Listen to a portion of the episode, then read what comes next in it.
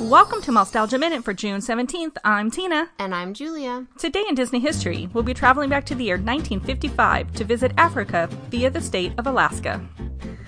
On this day in 1955, the Ward Bell Shrine Circus hosted a Name the Hippo contest with a special twist. With a three week window for entries, the circus offered kids aged 12 and under from the towns of Fairbanks, Anchorage, Juneau, and Ketchikan the opportunity to submit their recommendations for the name of the circus's newly acquired 4 ton, 20 year old African hippopotamus, with the winning name to be selected from the finalists by Walt Disney himself.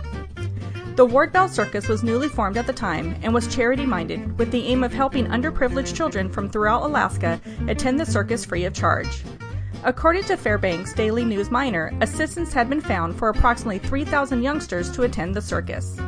The paper also reported that Walt Disney was set to judge the hippo name entries, selecting both the runners up and the overall victor. Hosted by Creamer's Dairy and Ringstad Beverages, the entries were to be printed neatly and submitted with both a bottle cap from a Pepsi Cola, Hires Root Beer, or Nesbitt's Orange Soda, and a flap from a quart of Creamer's ice cream.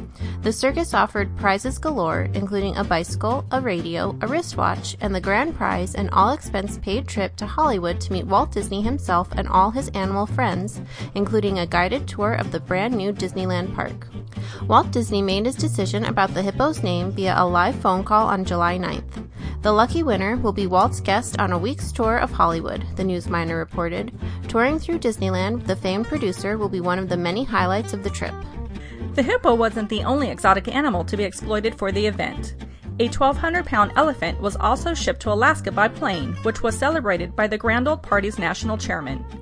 We see in this airlift a symbol of the youth, stamina, and vigor of the Republican Party, said Chairman Leonard Hall, according to the Newsminer. Vice President Richard Nixon and Governor F.B. Heintzleman also wired their own congratulations to the zoo for such an exquisite use of airmail. 11 year old Mia Brendan was judged the winner by Walt Disney, naming the hippo Trelezco, which she defined as the Great One. In addition to the five day trip to Southern California, Mia received a bicycle and a Mickey Mouse watch. Runners up included the names Tiny Tyke, Huku, and Okshuk.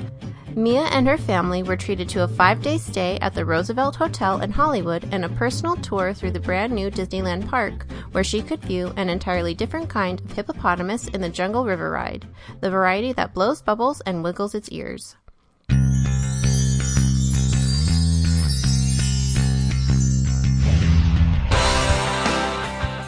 Also on this day, for June 17th, in 1972, the Main Street Electrical Parade made its debut at Disneyland Park. Now it's time to say goodbye, so for Mousetalgia Minute, I'm Tina. And I'm Julia, and we'll see you real soon. To contact Mousetalgia Minute, email minute at mousetalgia.com. Some music files provided by FBBTS.com. Mousetalgia Minute is copyright Mousetalgia, LLC.